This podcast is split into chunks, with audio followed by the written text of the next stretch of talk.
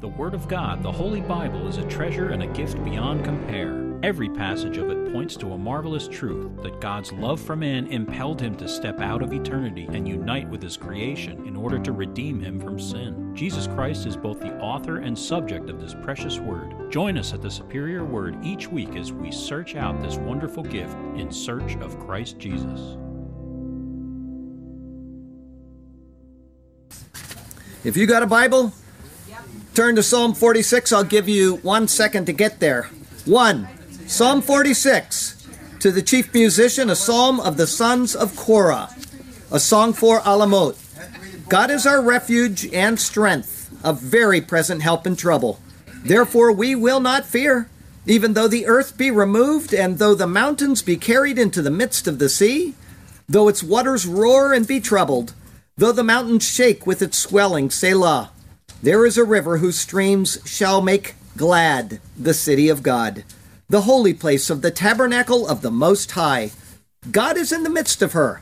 She shall not be moved. God shall help her. Just at the break of dawn, the nations raged, the kingdoms were moved. He uttered his voice, the earth melted. The Lord of hosts is with us. The God of Jacob is our refuge. Selah. Come, behold the works of the Lord who has made desolations in the earth. He makes war cease to the end of the earth. He breaks the bow and cuts the spear in two. He burns the chariot in the fire. Be still and know that I am God. I will be exalted among the nations. I will be exalted in the earth. The Lord of hosts is with us. The God of Jacob is our refuge. Selah. Amen to that. Wow. We are now in Deuteronomy 19, verses 14 through 21. That'll finish up Deuteronomy 19. This is entitled The False Witness. You shall not remove your neighbor's landmark, which the men of old have set, in your inheritance, which you will inherit in the land that the Lord your God is giving you to possess. One witness shall not rise against a man concerning any iniquity or any sin that he commits by the mouth of two or three witnesses, the matter shall be established. If a false witness rises against any man to testify against him of wrongdoing, then both men in the controversy shall stand before the Lord, before the priests and the judges who serve in those days. And the judges shall make careful inquiry, and indeed, if the witness is a false witness, who has testified falsely against his brother, then you shall do to him as he thought to have done to his brother. So you shall put away the evil from among you. And those who remain shall hear and fear, and hereafter they shall not again commit such evil among you. Your eye shall not pity, life shall be for life, eye for eye, tooth for tooth, hand for hand, foot for foot. When we get to verse 16, we will come across a word used only once before, and one which will only be seen eight times in total in the Bible. It is translated as wrongdoing, but it signifies a turning aside or an apostasy.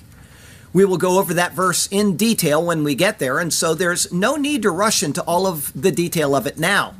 But because we are New Testament believers who accept the words of the New Testament as inspired, and because almost everyone who accepts the New Testament is inspired is at least aware of the doctrine of the rapture, this is a good time to consider a portion of that particular doctrine.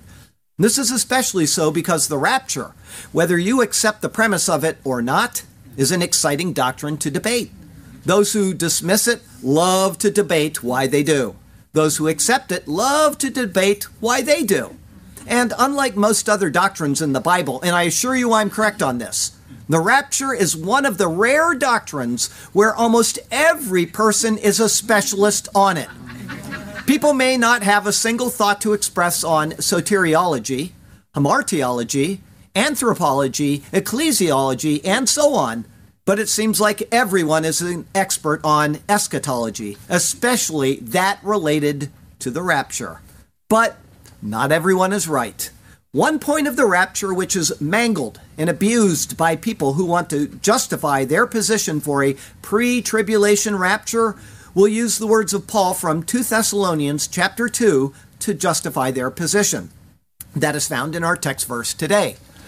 Let no one deceive you by any means, For that day will not come unless the falling away comes first, and the man of sin is revealed, the son of perdition, who opposes and exalts himself above all that is called God or that is worshipped, so that he sits as God in the temple of God, showing himself that he is God.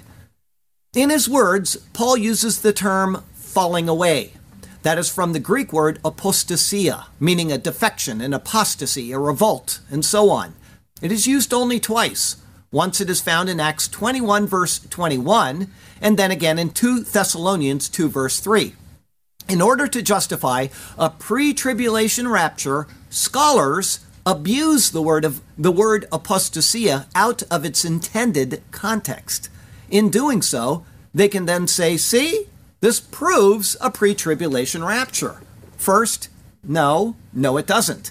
Secondly, there is no need to use this to prove a pre tribulation rapture.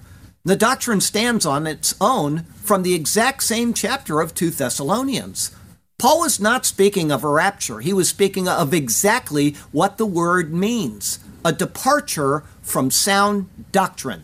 As noted, the word is elsewhere found in Acts 21.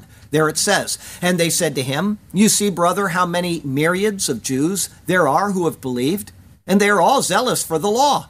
But they have been informed about you that you teach all the Jews who are among the Gentiles to forsake Moses, saying that they ought not to circumcise their children nor walk according to the customs. The word translated there as forsake is the same word, apostasia. This is a word that finds its roots in the passage that we are looking at today in Deuteronomy. It is not an etymological root, but a root based on the idea of apostasy.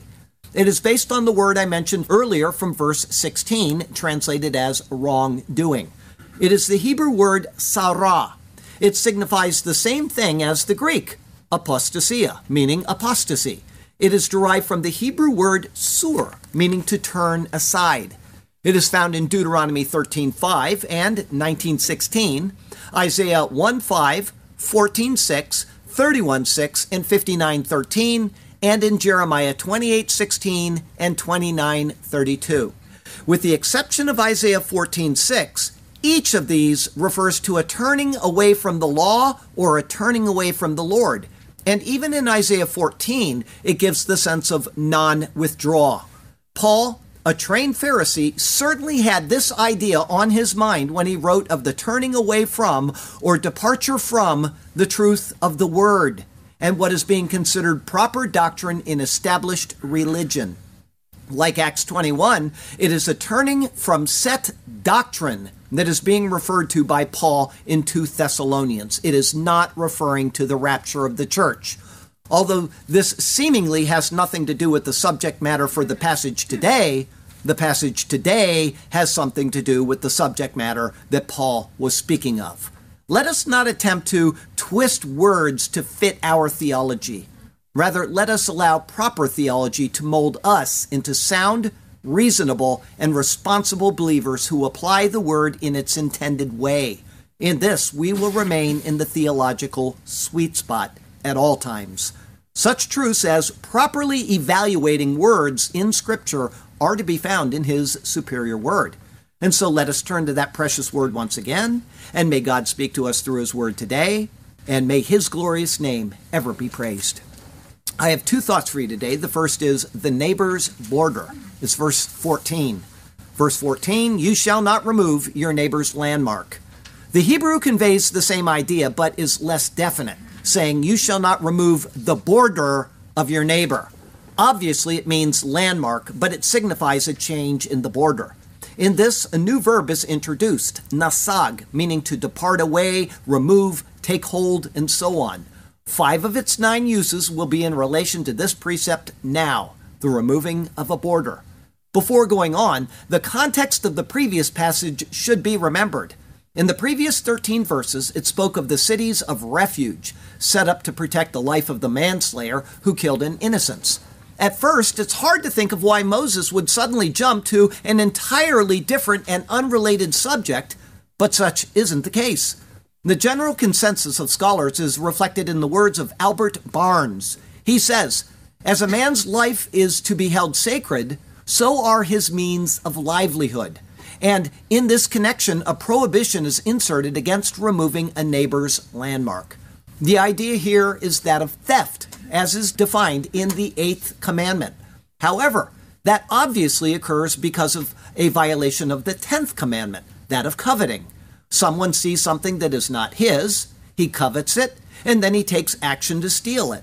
In this, he then deprives the livelihood of the person. So you see the connection to the last passage. The livelihood of the person, he is allowed to go into the city of refuge. This is his livelihood, this is his life, and that's the connection. One thing follows another. Thus, there is no unexplained leap from murder to the removing of a boundary. It is a logical progression of thought. So serious an infraction is this that it calls for a direct curse upon the person who would do it. From Deuteronomy 27 Cursed is the one who removes his neighbor's landmark, and all the people shall say, Amen. However, this is not merely a precept of the Mosaic law that has no sense of moral importance outside of the law. Rather, Job 24 refers to this exact precept, placing it alongside theft as well. He says in Job 24, verse 2 Some remove landmarks. They seize flocks violently and feed on them. They drive away the donkey of the fatherless. They take the widow's ox as a pledge. Job was referring to those people who do not know the ways of the Almighty. In other words, even though he lived outside of the covenant people, he took it as an axiom that doing such a thing was an offense to the all powerful Creator. Understanding this, Matthew Henry rightly states, it is the will of God that everyone should know his own, and that means should be used to hinder the doing and suffering of wrong. This, without doubt, is a moral precept and still binding. Let every man be content with his own lot and be just to his neighbors in all things.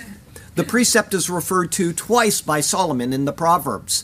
In Proverbs 22, verse 28 and 23:10, the words are closely repeated. He says in 22:28, "Do not remove the ancient landmark which your fathers have set." And then in Proverbs 23:10, "Do not remove the ancient landmark nor enter the fields of the fatherless."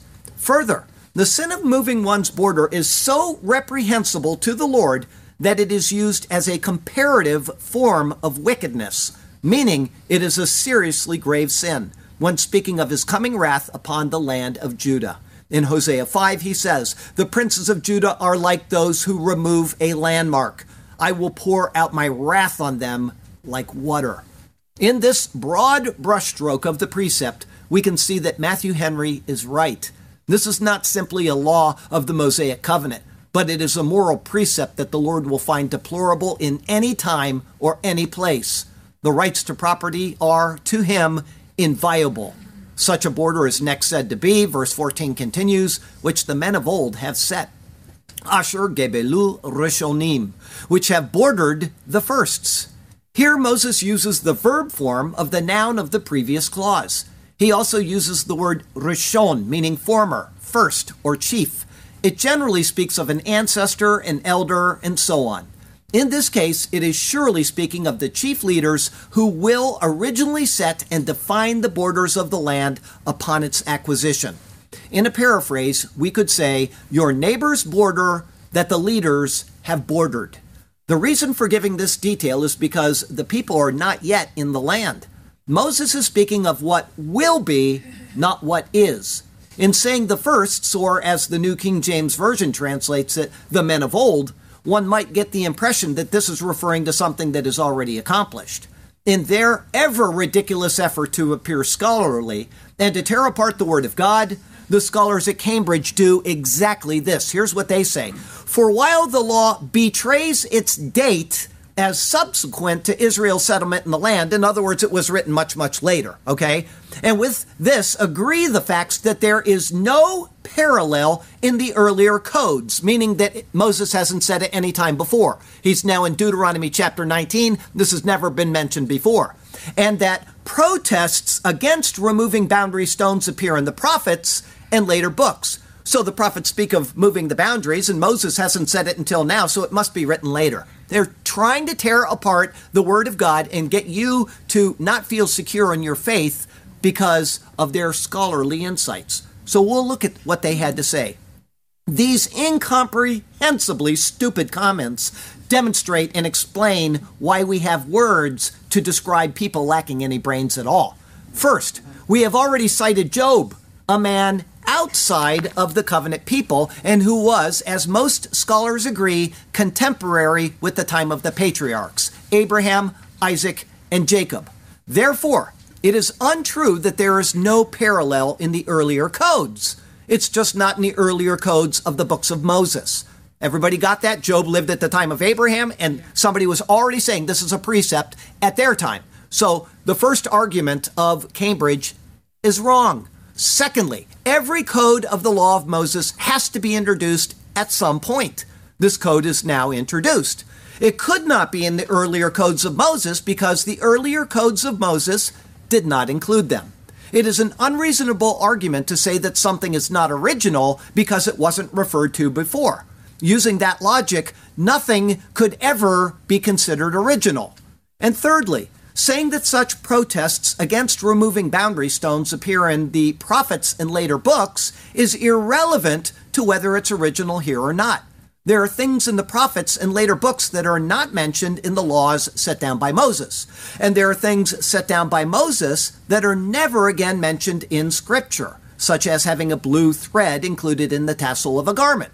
And so, fourthly, this precept does not betray, as they said, its date as subsequent to Israel's settlement in the land only in assuming that a later scribe is using the term Rishonim to mean an ancestor rather than a chief leader could they come to this erroneous conclusion. But a later scribe inserting this precept into the law would have been careful to not make Moses appear as brainless as the scholars at Cambridge. These words are original. They clearly mean that the people are to protect the future borders as defined by the leaders of Israel and the legislation builds upon the moral precepts of the unseen God that were already understood by the people of the world prior to the time of Moses, such as Job. Verse 14 continues In your inheritance, which you will inherit in the land that the Lord your God is giving you to possess. The words speak of both surety and of warning. The land is Israel's inheritance. The words of the passage are in the singular, and they will inherit the land. However, it is the land that Jehovah is giving them to possess.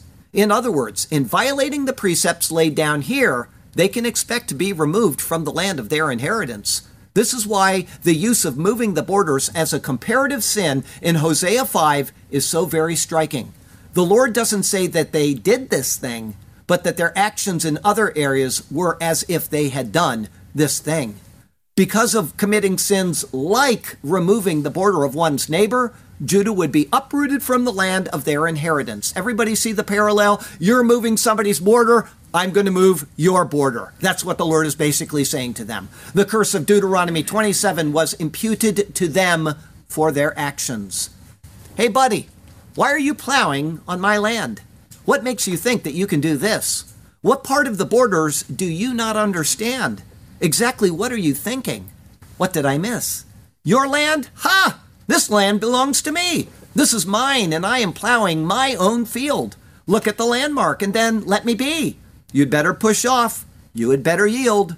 Hey, that stone belongs way over there. You're no better than a murderer. Now beat it. Ha! I'll dispatch you without a care. Your life means nothing to me. That I admit. One sin leads inevitably to another. The border mover has now killed a brother.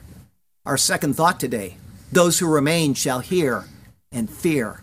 Verses 15 through 21. Verse 15 One witness shall not rise against a man concerning any iniquity or sin that he commits. Lo yakum ed echad. No shall rise witness one. The word qum signifies to rise or to stand, but the intent will be fully expressed in the next clause. For now, the same theme is again brought forth concerning the protection and sanctity of livelihood and life. This now implicitly deals with a violation of the ninth commandment, that of bearing false witness. One witness is not sufficient to convict a person of a supposed crime.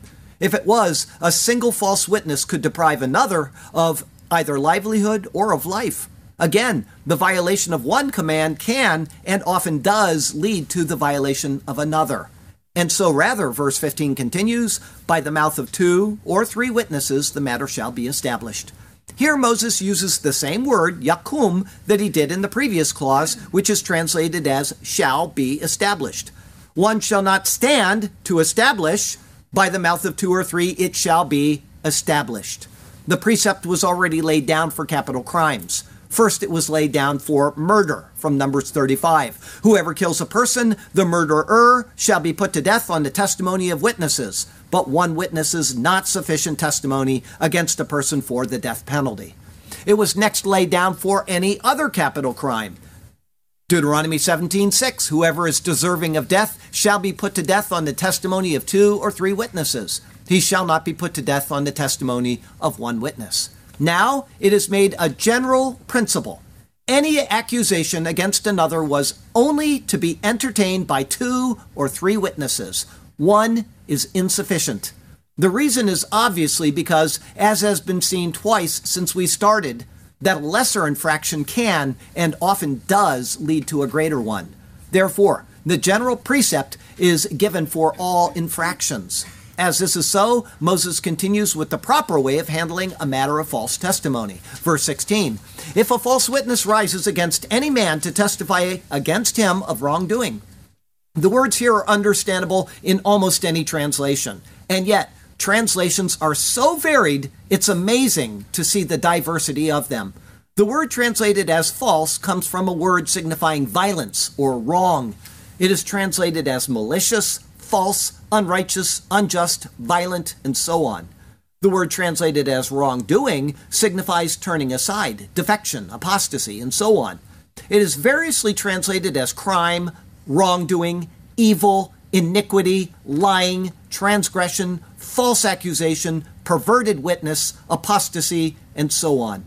The main idea is understandable in every translation. One person, in the Hebrew, Ed Hamas, a witness of violence rises to establish something negative in another which is untrue, and which could then bring harm to that person who is obviously innocent of the charges being made. If such is the case, verse 17, then both men in the controversy shall stand before the Lord. The precept here follows logically after that stated in chapter 17. Here's what it said then If a matter arises which is too hard for you to judge, between degrees of guilt for bloodshed, between one judgment or another, or between one punishment or another, matters of controversy within your gates, then you shall arise and go to the place which the Lord your God chooses. And you shall come to the priests, the Levites, and to the judge there in those days, and inquire of them. They shall pronounce upon you the sentence of judgment. In other words, the words stand before the Lord are then explained with the next words. Verse 17 going on, before the priests and the judges who serve in those days.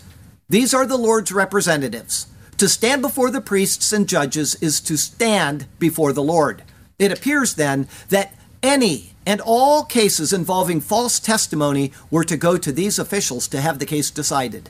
The serious nature of such an infraction means that the judgment is not to be informally decided. Rather, it is considered of such great weight and importance that it requires their ruling. It is a ruling that occurs at the place where the Lord's name is, meaning the tabernacle or the temple, or where the civil ruler, such as the judge or the king, is. From there, their ruling is considered that of the Lord. As such, it is to them be adhered to accordingly once it is rendered. First, in order for that judgment to come about, verse 18, and the judges shall make careful inquiry. The meaning is that the matter requires evidence, testimony, and contemplation.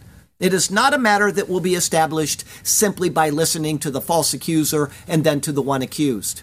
But it is a matter that requires a full investigation by people who are competently appointed to determine what has actually transpired.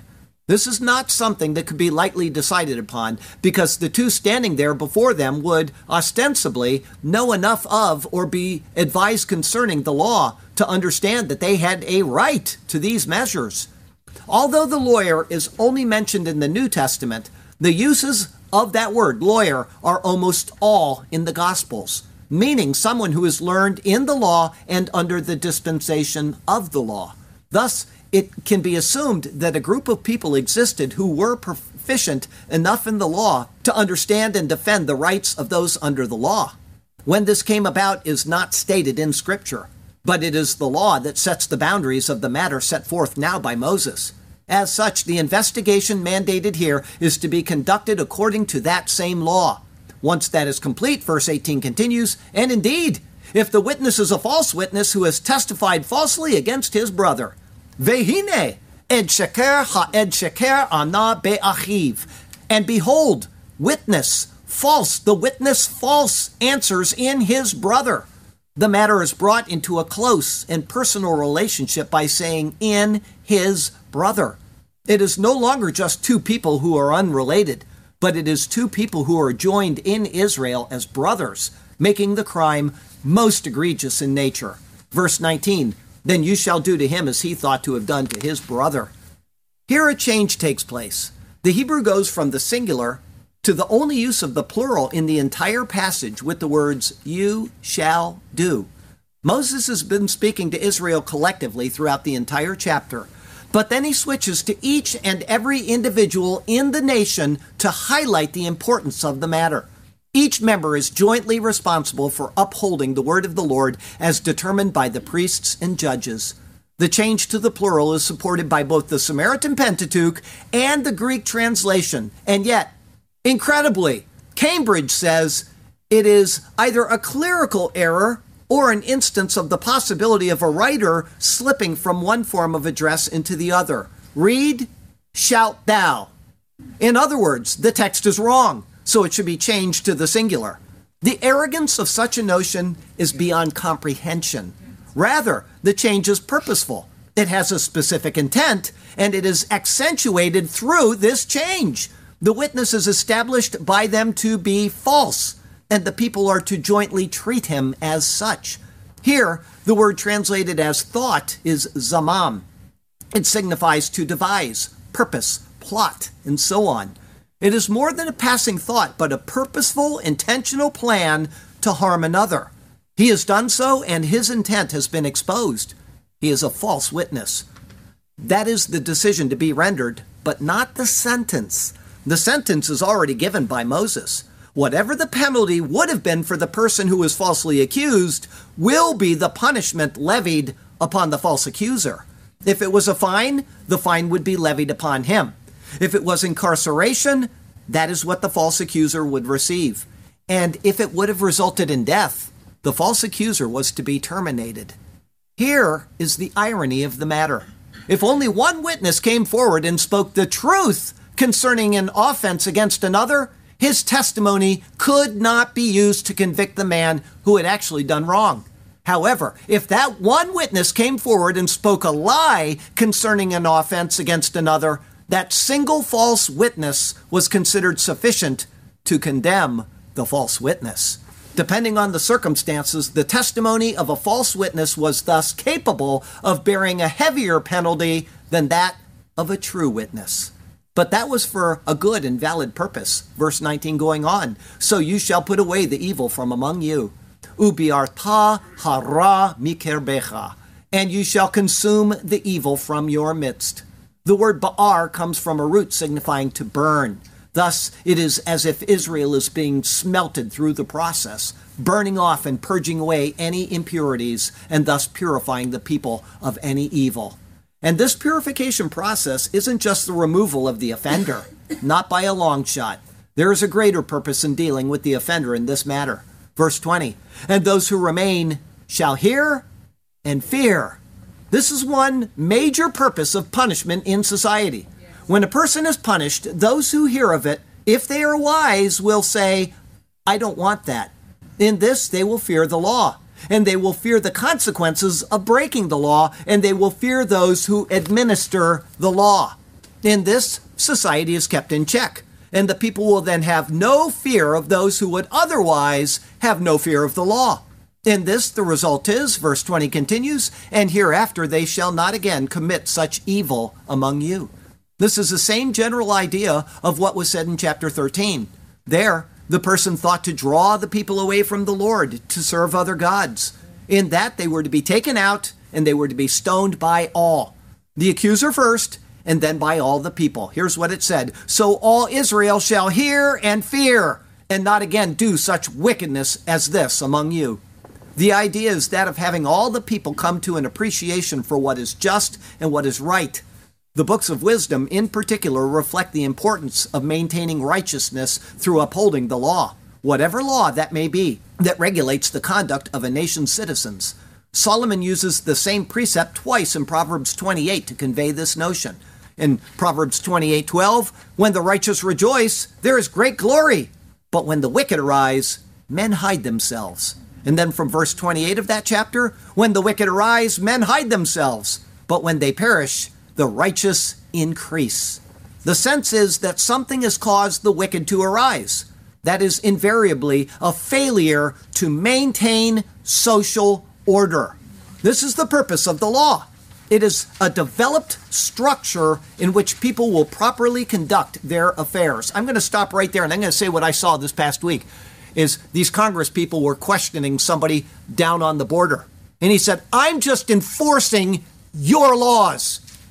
The Congress is telling him to not enforce the laws that they had already passed. If you know what's going on here in Deuteronomy, you can see what's going on in America right now. When the law is not upheld, then the wicked will arise. But when the wicked are taken out of the picture, the righteous remain and even increase. Solomon uses a similar precept in Ecclesiastes, showing that even if a sentence is handed down, it must be carried out with alacrity. If not, only more evil will result. He says in Ecclesiastes 8:11, because the sentence against an evil work is not executed speedily, therefore the heart of the sons of men is fully set in them to do evil. With such precepts clearly understood, and with the need for them to be upheld, Moses next says of such an offender, verse 21, Your eye shall not pity. This is certainly directed in two ways. The first is to the priests and the judges who knew what a guilty sentence required. They were not to consider that when making such a sentence.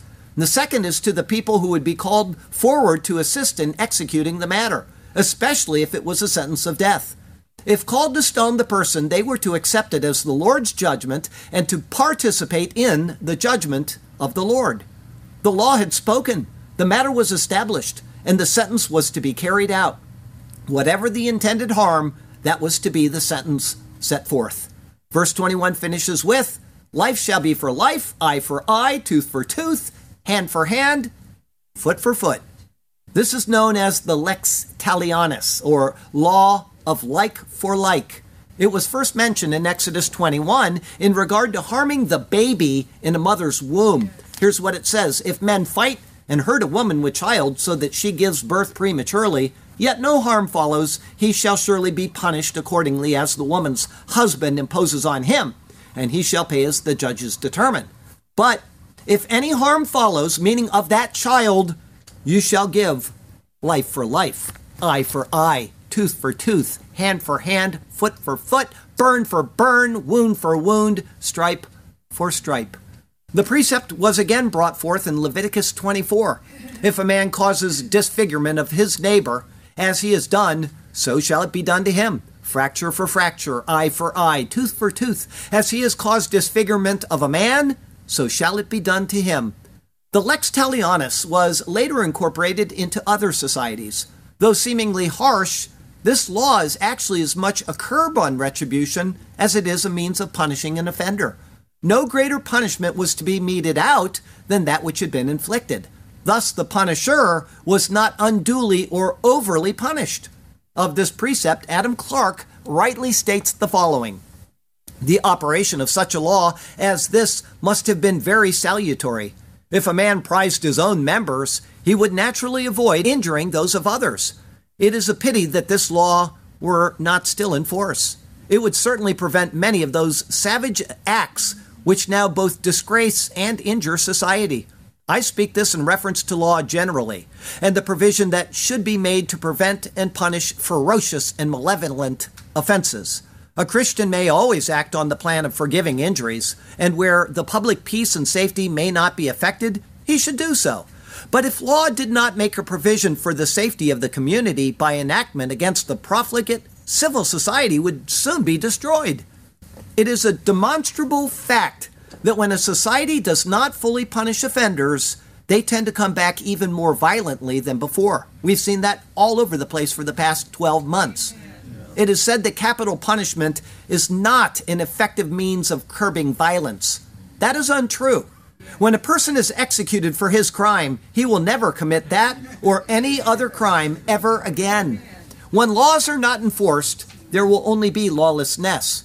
And when a society removes those who are sworn to uphold the law, that lawlessness will only grow exponentially. Once again, we've seen it again and again over the past 12 months. This has been validated time and again in the past year as those on the left have removed laws against criminals, removed the imposition of the penalty for violating standing laws, either in part or entirely, and who have removed those who are intended to enforce those laws. In each and every one of these instances, the incidents of crime increase. The people who are affected by those crimes become more and more afraid for their own lives, and the general breakdown in society increases. It is not uncompassionate to show no compassion in the right judgment of an offense and in the imposition of the penalty for that offense. The opposite is true. Where justice is to be blind and where punishment is to be meted out according to that justice, those responsible for such matters are demonstrating the greatest form of compassion for the society that they serve.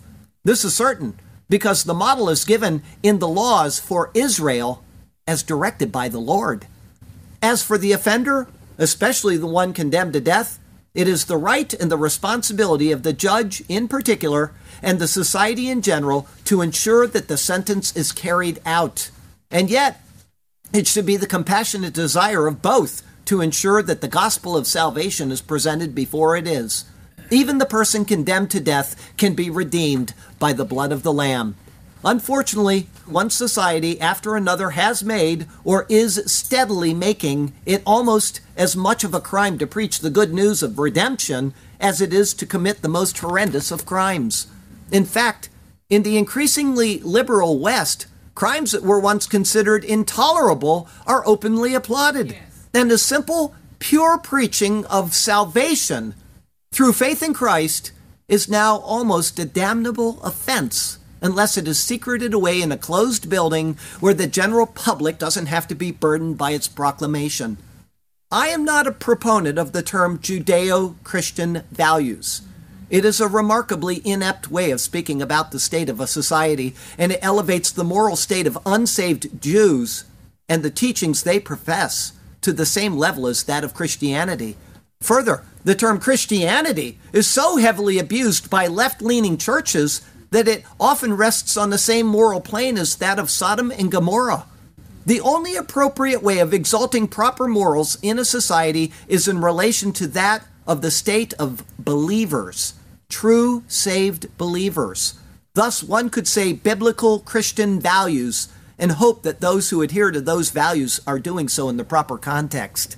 Those Jews who have the proper values are those Jews who have found their Messiah, who was prophesied of in their own scriptures. Those Christians who have proper values are those who have come to a saving knowledge of the Christ of the nations, Jesus. They accept his word, they proclaim it in the proper context, and they understand that in him alone is the full and final answer to the issues dealt with way, way back in Deuteronomy 19. He is the place of refuge for the lost soul. He is the border which cannot be moved. And he is the one in whom there was nothing false. And yet he bore the penalty as if he were the presenter of a false testimony or a murderer of men. The very law he gave to Israel through Moses was brought to bear against him.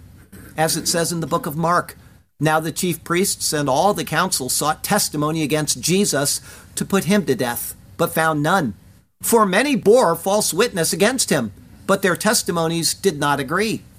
Then some rose up and bore false witness against him, saying, We heard him say, I will destroy this temple made with hands, and within three days I will build another made without hands. But not even then did their testimony agree. Those who brought false testimony against him by the law they were trying him under should have then been given the penalty that they tried to bring upon him. Instead, those who stood judging the Lord's case ignored that and found a supposed reason to convict him, which was actually the truth. It says in Mark 14, again, the high priest asked him, saying to him, Are you the Christ, the Son of the Blessed? Jesus said, I am. And you will see the Son of Man sitting at the right hand of the power and coming with the clouds of heaven. Then the high priest tore his clothes and said, What further need do we have of witnesses? You have heard the blasphemy. What do you think? And they all condemned him to be deserving of death. The Christ, the Son of the Blessed, stood before them and proclaimed who he was, not denying the truth. And yet, for this, they found him guilty and worthy of death. Christ Jesus died under this law that he gave to Israel in order to redeem them from it if they would just believe. The record shows that most did not, but among them some did. For them, salvation is found. For others, they have gone off to the place where they await their final sentence of condemnation. The offer is given now to all people, to the Jew first and then to the Gentile. There is salvation to be found in the person of Jesus Christ if we will just believe. The laws of nations are often not perfect, and even when they are perfectly just and fitting, as was Israel's law given through Moses, the law could not save the people. However, the problem is not the law, but in the people. It is their failure to uphold it that makes the work of Christ all the more glorious. He did, and then he died in fulfillment of it. Let us remember this. Be grateful to God for what he has done and reach out to him for the grace that is now offered. I got down on Cambridge again, and I do it a lot, and I do that for a purpose. Is because every person here or anybody that listens to this sermon in the future will know that there are scholars out there that are doing their best to harm your belief in the Word of God. And if you believe what they say without thinking through what you have heard, you are the person that's going to be damaged in the process. And maybe your children later when you tell them that the Bible isn't reliable. When I see Cambridge say something like they say, I try to highlight it in sermons because what they say is damaging to the only source of truth that we have in our society. There are true things in our society, but the source of truth comes from God alone. He is the source of truth, and He has given us His word. This is a perfect word. This is a word that tells us what God is doing, what He has done, and what He will be doing in redemptive history. And so when somebody says, well, that doesn't belong there, that was written by somebody else, it offends me personally. And it should offend you as well. And when you hear those type of things, think through what you have read or what you have heard somebody say, and then stand against it. This is an important thing. This is why I do that time and time again. It's not to make me look smart, it's to help you be smart. Because what I've just told you about Jesus dying on the cross, about Jesus fulfilling the law. I'm going to tell you what, if what Moses said wasn't written by Moses, or if it was not true, how do we know that what I just said about Jesus is true? It's the same book, it's the same source, it's the same creator that gave us these words. And I believe these words with all of my heart and all of my soul. This is the Word of God, and it has the answer to the problems that we have in society. And if those people up in Washington, D.C., and all of these liberal cities around this country, and even conservative cities, would simply follow what this book says in the proper context, of course, we would not have the problems that we're having and are going to increase exponentially in the weeks and months ahead. I'm telling you that this nation is going to devolve unless we get back to what this book prescribes for us. Above all, the book tells us about Jesus and it tells us how to be saved. And it is so simple that most people, Paul calls it a stumbling block. I'm going to tell you what, if this was a square, it's what, a foot and a half high, and we'll say it's that big, and you see it in the middle of a walkway, what are you going to do? You're going to walk right around it. That is not a stumbling block. This card here, you can hardly see it when you're walking along and you just trip right over the edge of it. That is a stumbling block. And that's why Paul calls the gospel a stumbling block. It's so simple, it's so small, it's so insignificant compared to all of the wisdom of man that we just stumble right over it. The gospel is God's wisdom. He gave us one simple thing to do believe. He doesn't ask us to do anything big, to go out and build a monument to the heavens or anything like that. He simply says, just believe what I am going to do in the stream of human existence. I'm going to enter into that stream. I am going to take care of the problem that you all got yourself into, and then I am going to resolve it through the death that I will suffer. Fully God and fully man. God doesn't die, but the human aspect of Jesus did die. And all he asks us to do is to believe that message. I will pay your sin penalty in my own son. Okay? That is a stumbling block because most people don't even see it. They, they think it's got to be about me. That's why the Tower of Babel was built, folks. They got mud and they made brick. Their hands did it. And they took asphalt and they put it in between there and they kept building this thing up. These are our works that are going to save us. And God rejected that. God will always reject that because God has done the work for us. Please accept the gospel of salvation, believe in Jesus Christ, and be saved. Our closing verse comes from John 8. It's verses 46 and 47. This is Jesus speaking. Which of you convicts me of sin? And if I tell the truth, why do you not believe me? He who is of God hears God's words. Therefore, you do not hear because you are not of God. Right there, he's claiming deity. We'll read it again. He who is of God hears God's words. Well, who is he speaking about? He just said it in the previous verse. And if I tell you the truth, why do you not believe me? He's equating himself one to one with being God. Next week is Deuteronomy 20, verses 1 through 9. To avoid blood and guts galore, this is to be done. It's entitled Conduct for War. Part 1. Thank you, Jay. That'll be our 59th Deuteronomy sermon. Now, I want you to know something. Jay calls me every Friday to make sure I'm okay because it's laundry day. And laundry is obviously a very dangerous thing for a guy like me to do. So every day at the end of the day, he calls in on Friday and he says, Did you get it all done? How are things? And I said, I'm going to need your help on Sunday. He immediately said, Part one, part two. I said, Start practicing now. He got it. He got it right. Thank you, Jay. The Lord has you exactly where He wants you. He has a good plan and a purpose for you but he also has expectations of you as he prepares you for entrance into his land of promise. And so follow him and trust him, and he will do marvelous things for you and through you, okay? I got a poem. Oh, wait, before I do a poem, we got something special here. This, this is going to take a few more days to get right. It's getting a little yellow right up here right now, so it'll be a few more. It's still really hard. Oh, this is going to be so good when it's ripe. You could have a meal, maybe a meal and a half off of this. It's like three pounds, I'll bet. Two pounds. I'm not good at weight, so I might be over exaggerating, but I bet you this is at least two pounds. Okay. The precept, two or three witnesses, is cited four times in the New Testament. Name one of the books where it is cited.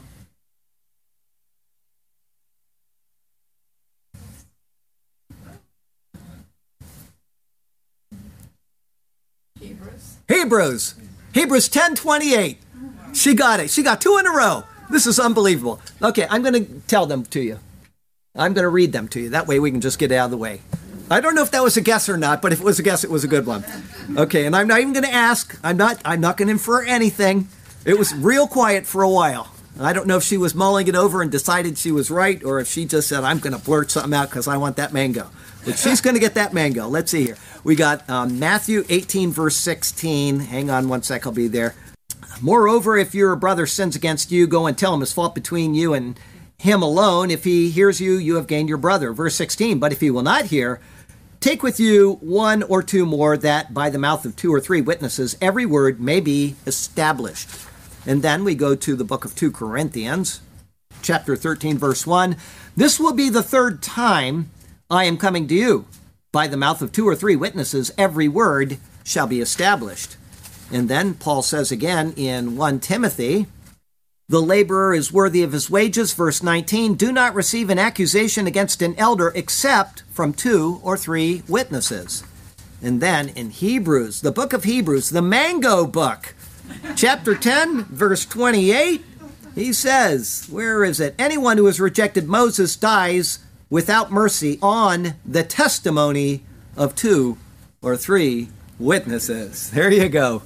Got it. Okay, here we go. This is entitled The False Witness. You shall not remove your neighbor's landmark, which the men of old have set, so to you I address. In your inheritance, which you will inherit in the land that the Lord your God is giving you to possess. One witness shall not rise against a man concerning any iniquity or sin that he commits. By the mouth of two or three witnesses, the matter shall be established as the situation fits. If a false witness rises against any man to testify against him of wrongdoing, such are his ways, then both men in the controversy shall stand before the Lord, before the priests and the judges who serve in those days. And the judges shall make careful inquiry. And indeed, if the witness is a false witness who has testified falsely against his brother, then you shall do to him as he thought to have done to his brother. So you shall put away the evil from among you, him and not another. And those who remain shall hear and fear, and hereafter they shall not again commit such evil among you. Your eye shall not pity, life shall be for life, eye for eye, tooth for tooth, hand for hand, foot for foot, so you shall do. Lord God, turn our hearts to be obedient to your word. Give us wisdom to be ever faithful to you. May we carefully heed each thing we have heard. Yes, Lord God, may our hearts be faithful and true. And we shall be content and satisfied in you alone. We will follow you as we sing our songs of praise. Hallelujah to you, to us your path you have shown. Hallelujah. We shall sing to you for all of our days. Hallelujah and amen. Heavenly Father, thank you for the wisdom that is found in your word. And Lord, we certainly as a congregation pray for the turning back of this nation, of the other nations, Canada, Australia, the UK, these nations that were once Christian nations that have turned so far from your word that there is only uh, just a, there's just a complete turning away. There's only wickedness that is coming out of governments these days. We would pray that that would change and that we would be back on a straight path. But maybe it's not meant to be. Your plan is set. Your will will not be thwarted, and what is to come to pass will come to pass. And if we're to suffer through the continued degradation of this society, help us to maintain our testimony. Help us to be willing to snatch those who we can out of the fire to come. Help us to be responsible in all ways, Lord. May it be so to your glory that we conduct our lives. We pray this in Jesus' name. Amen.